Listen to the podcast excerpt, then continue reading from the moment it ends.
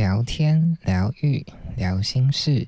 我是莫里三木森。您现在收听的是莫里的插画疗愈术。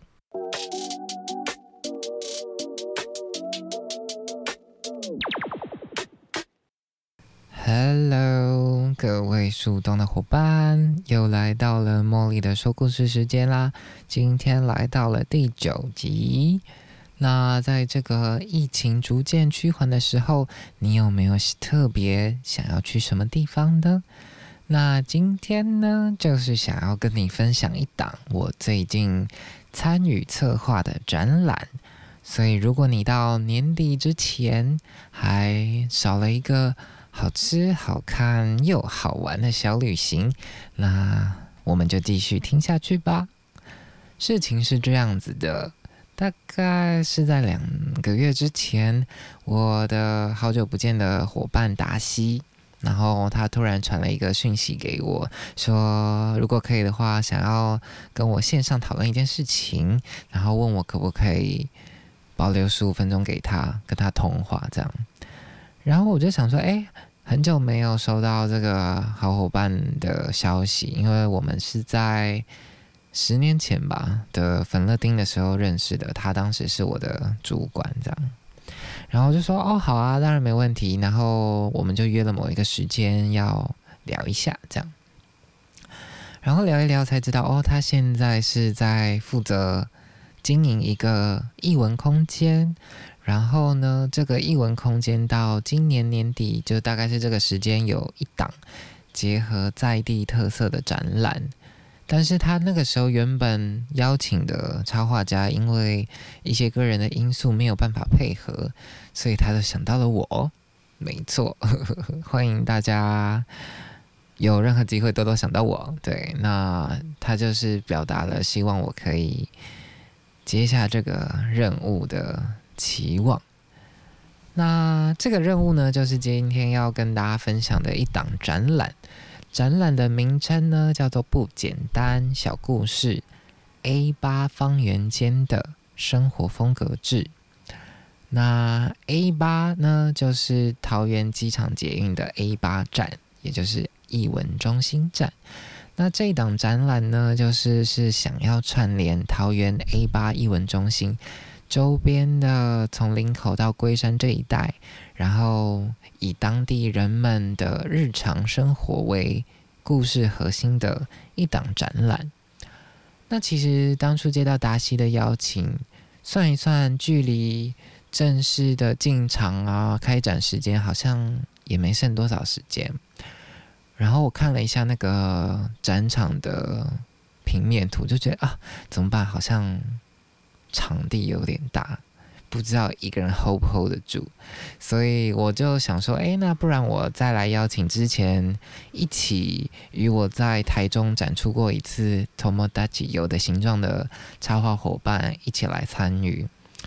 不过后来因为我们团队，就是我们这几个插画伙伴在几次的讨论之后发现，好像时间啊、压力啊等等因素，觉得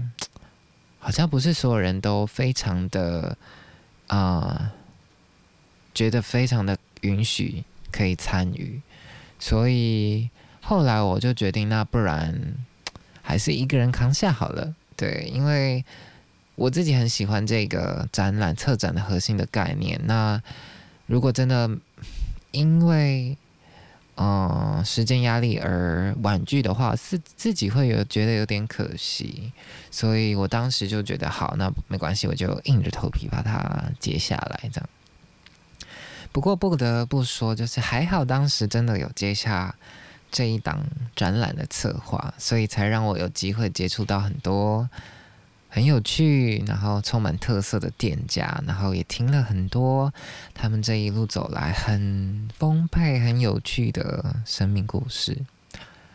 我有一个很喜欢的斯洛伐克的摄影师叫 Maria， 那 Maria 她很有名的就是拍一些在泳池边的摄影，前阵子都陆续有来台湾做一系列的展出。那她曾经说过一句话，就是人永远是最迷人的，空间中若是少了人，一切都没有意义。我觉得或许就是因为有了人的存在，这些空间都多了很多值得分享、值得传颂的故事。然后我也想要借由这样子很难得的机会，透过画笔、透过文字来记录、勾勒这些美好的故事。那这就算是我对于这一次的任务所要完成的一个核心的功课。那这档展览呢，主要邀请了四个不同的店家参与串联，分别是陆路复古五金、六合音乐馆、零浪费杂货店，还有小书虫童书坊。对，那再加上 A8 这个艺文空间，所以总共有5个点来让大家有一个走访的地图这样。那其实在开展之前呢，为了让自己就是在勾勒整个展览的主视觉啊，还有展场细部的内容，所以我就麻烦了我的策展好伙伴玉怡，他也是达西团队的一份子，就是帮我邀请预约拜访那些店家的时间，然后我想要亲自的走访一下这些商店，然后去听听他们的故事。但我觉得或许人真的实际的体验过后，才会明白很多事情之于自己的意义。像我真的是实际的走访了一段这个串联的店家，才真的明白 Maria 所说的什么是人永远是最迷人的这个意义。就在很短暂的一天的交流的时间，我听见了这些店家的主人去和我分享当初是什么起心动念让他们想要开这样子的店，然后又是如何靠一个人的力量去服务周边的居民，然后还听了很多很多，有的时候会觉得有点奇妙、有点奇幻，然后又很有趣的小故事。因为其实老实说，经营一间店面不是那么容易，尤其是在这个疫情受到影响的时刻。但就是因为在这样子特别的时刻，你反而更能够看见这些人充满韧性，所谓的韧性就是那个很坚韧的那种性格，然后以及他们在讲述这一段有的人长有的人短的这个心路历程，他们为了梦想而努力而奋斗而闪耀的光芒。这就让我想起10年前，就是前面提到我跟达西一起参与的粉乐町的展览，也是这样子一个串联当地店家的一个很有意义的活动，去打造一个无墙的美术馆，然后让这些有意义的事件能够不断的发生，然后能够让人感到所谓的做喜欢的事，让喜欢的事有价值，这样子的心流的体验以及成就的快乐。那其实我在那一次的走访过后，我就把这些感动的画面啊、印象啊、故事啊，变成这一次的展览的主要的视觉，还有展览的内容。那如果你有兴趣的话，你可以点选那个资讯栏的讯息，就可以看到这次活动的一些视觉啊以及介绍。那这次的视觉呢，主要是借由4种不同的动物，分别代表着不同店家的个性以及他们贩售的品项的特色，而特别绘制的4个小伙伴。那这4个动物都有属于自己的故事，那我就是希望借由这样子的方式，在一个展场的空间，去透过这些小伙伴跟这些陈列物，去带出那些很美好的生命的记录，然后也让所有有机会来到这个地方走走看看的伙伴，能够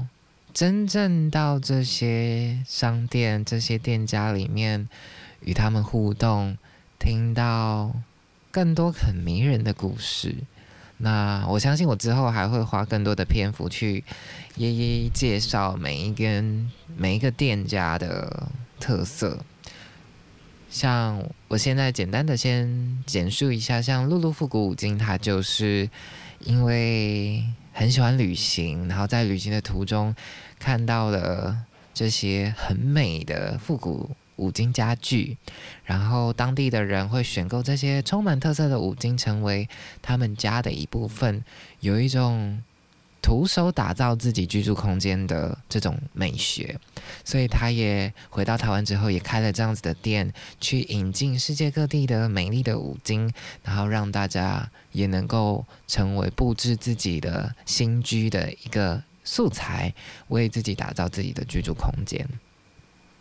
那六合音乐馆呢，则是台湾非常少数稀有的，应该是仅此一家吧，只收藏台湾的黑胶唱片的音乐行。我在跟老板聊天的过程中，其实听到很多他对于黑胶啊，特别是台湾各种时期的黑胶的认识，而且他的馆藏就是非常的惊人，已经超越国家典藏级的程度了。很多国家的单位要进行相关的音乐研究的时候，都甚至会来到这里跟他，就是请他提供一些素材。连国家级的馆藏都没有这么具有规模的典藏，你就可以知道它是有多么有系统的、有规划的在收藏我们这些珍贵的音乐记录。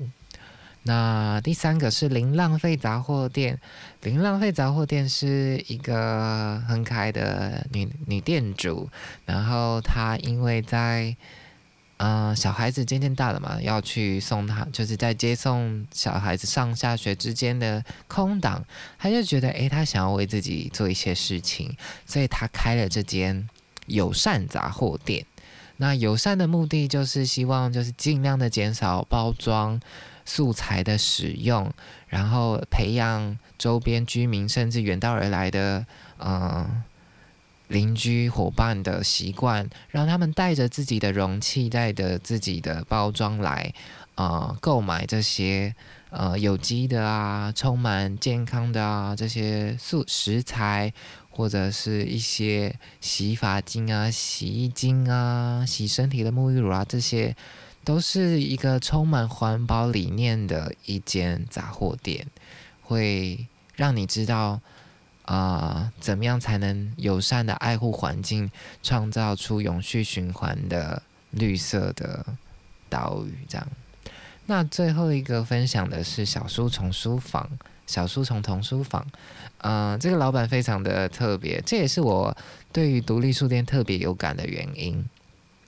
独立书店就好像是你家邻近区域的一个邻居，他很懂得你的所需，他知道你需要什么东西，他可能会聆听你最近有什么困扰啊，有什么需要帮助的地方，他可以从他的选书里面找寻合适的书籍来呼应你的需求，让你带回家看，这样子去找到自己的答案。我觉得这跟现在普遍流行的网络商城是很不一样的。我们在网络上选书，常常都是凭借着三两句书籍的介绍，就可能就这样，只能凭这样子很片段的内容就必须要决定，必须要下单。但其实很多时候我们买到的书其实都不如预期，没有你想象的那么符合你，所以其实我觉得这是独立书店很棒的一个地方，它可以为你量身打造所谓的清单疗法，然后对症下药，提供给你最合适的阅读体验。对，那这是这几间店很简单的介绍。如果你有兴趣的话，真的非常推荐你来与他们互动，然后感受更多。那最后也要很谢谢，就是桃园市政府啊、文化局，还有我的策展团队时时文创的伙伴来完成了这一档很棒的展出，也非常感谢刚刚提到的这些参与的店家，提供了很多宝贵的故事，还有在现场也成立了很多很多珍贵的收藏，像前面提到的黑胶以及黑胶唱机，这些很难得可以在现在很现代的都会里面看到的东西，一些你平常都很难接触到的宝物，真的非常非常推荐大家能够找个时间去走走看看。那除此之外呢，我听说如果你完成一些小关卡任务，还能获得一个超级可爱的纪念品。这个纪念品是由我绘制的这个主视觉所融合而成的一个小纪念品，那数量有限，所以如果真的有兴趣的话，欢迎你到 A8 艺文中心的粉专看看索取的讯息，或者是真的直接杀到A8 艺文中心这个空间去看看这档展览。所以如果你在疫情松绑之余还没有想好要去哪里走走逛逛，或者是你有亲朋好友本身就住在林口龟山的话，欢迎你分享给他们，或者是拜访他们，邀请他们一起来走走看看。那这一档展览的展期是从9月25号一路展到耶诞节12月25号，所以有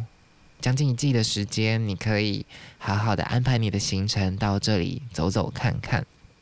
那周一跟固定的国定假日是休馆的，所以也请注意你拜访的时间。然后地址就是在桃园 A8 艺文中心，在环球购物中心的3楼。所以详细的资讯我也会放在资讯栏，诚挚的邀请你来这个场域，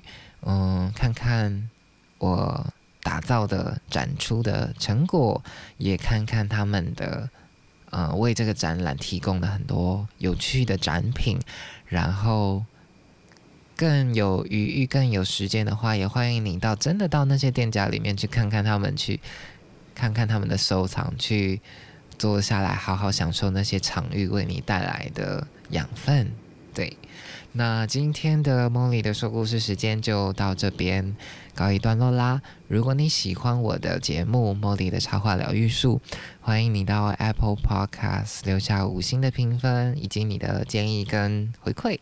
那如果你有任何想说的，也欢迎透过 Facebook 或者是 IG 来私讯我。那除此之外，如果你觉得我的内容很棒很喜欢，欢迎你小额赞助我，然后让我可以持续提供很棒的内容分享给大家。那今天的莫里的说故事时间就到这边告一段落啦，我们就下一次树洞相见，拜拜。